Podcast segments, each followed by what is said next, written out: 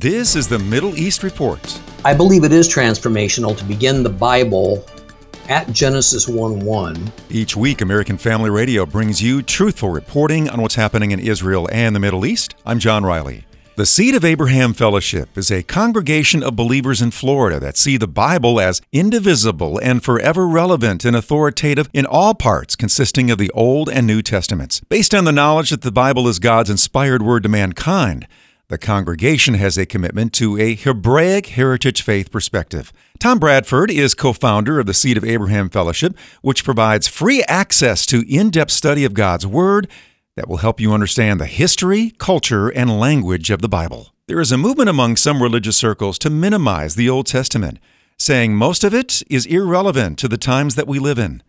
Tom Bradford says this is a huge mistake. My answer to, to people like that uh, who, who really don't see irrelevance is, is that to first send them to, uh, as we call him, Yeshua, which was Messiah's given Hebrew name, Yeshua, which means God saves, and send them to his Sermon on the Mount. And I ask people just to come on, roll on down to Matthew chapter 5 and begin reading, but pay particular attention starting at verse 17.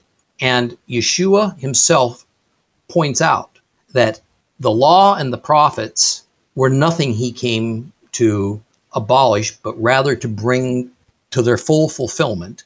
Uh, fulfillment in the sense of completing. In other words, the same way we like to say sometimes that our wife or our husband completes us as a person, it certainly doesn't mean to end us or terminate us. It means it in that sense. And then he goes on to say that there's not even the tiniest iota of the law or the prophets that will pass until heaven and earth passes away, which of course we read about that actually occurring after the millennium as as we get a new heaven and a new earth. Certainly, it is the, the Old Testament is completely relevant to us. If for no other reason, the New Testament assumes that we have the Old Testament before us and we understand some of its most basic principles, beginning, of course, with the Ten Commandments. You're listening to the Middle East Report from American Family Radio. Tom Bradford says exciting archaeological discoveries are being made in Israel frequently, reaffirming the pages of the Bible. The recent discovery of what almost for certain is the real Bethsaida up in the Galilee, I think is very exciting. A person that I'm acquainted with, Dr. Steven Notley, leads that dig up there, and it's right where it should have been, right on the shore of, of the Sea of Galilee as it would have been uh, in the first century. I think that's pretty exciting. Having been to so many archaeological sites all over Israel, it's it's it's hard to to pinpoint anyone. I love what's going on in Hatzor.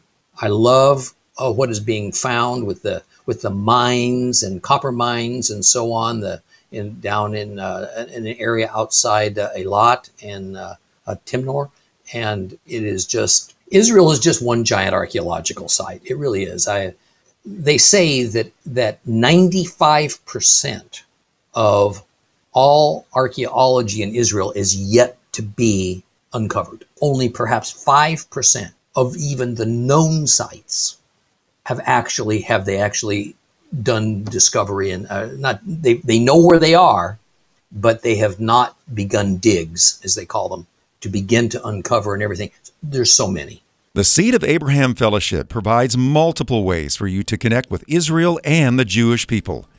They also make available free, in depth teaching from God's Word that will help you understand the history, culture, and language of the Bible. Find out more by visiting seedofabrahamfellowship.com. That's seedofabrahamfellowship.com. That's the Middle East Report from American Family Radio, each week providing you with truthful reporting on what's happening in Israel and the Middle East. I'm John Riley.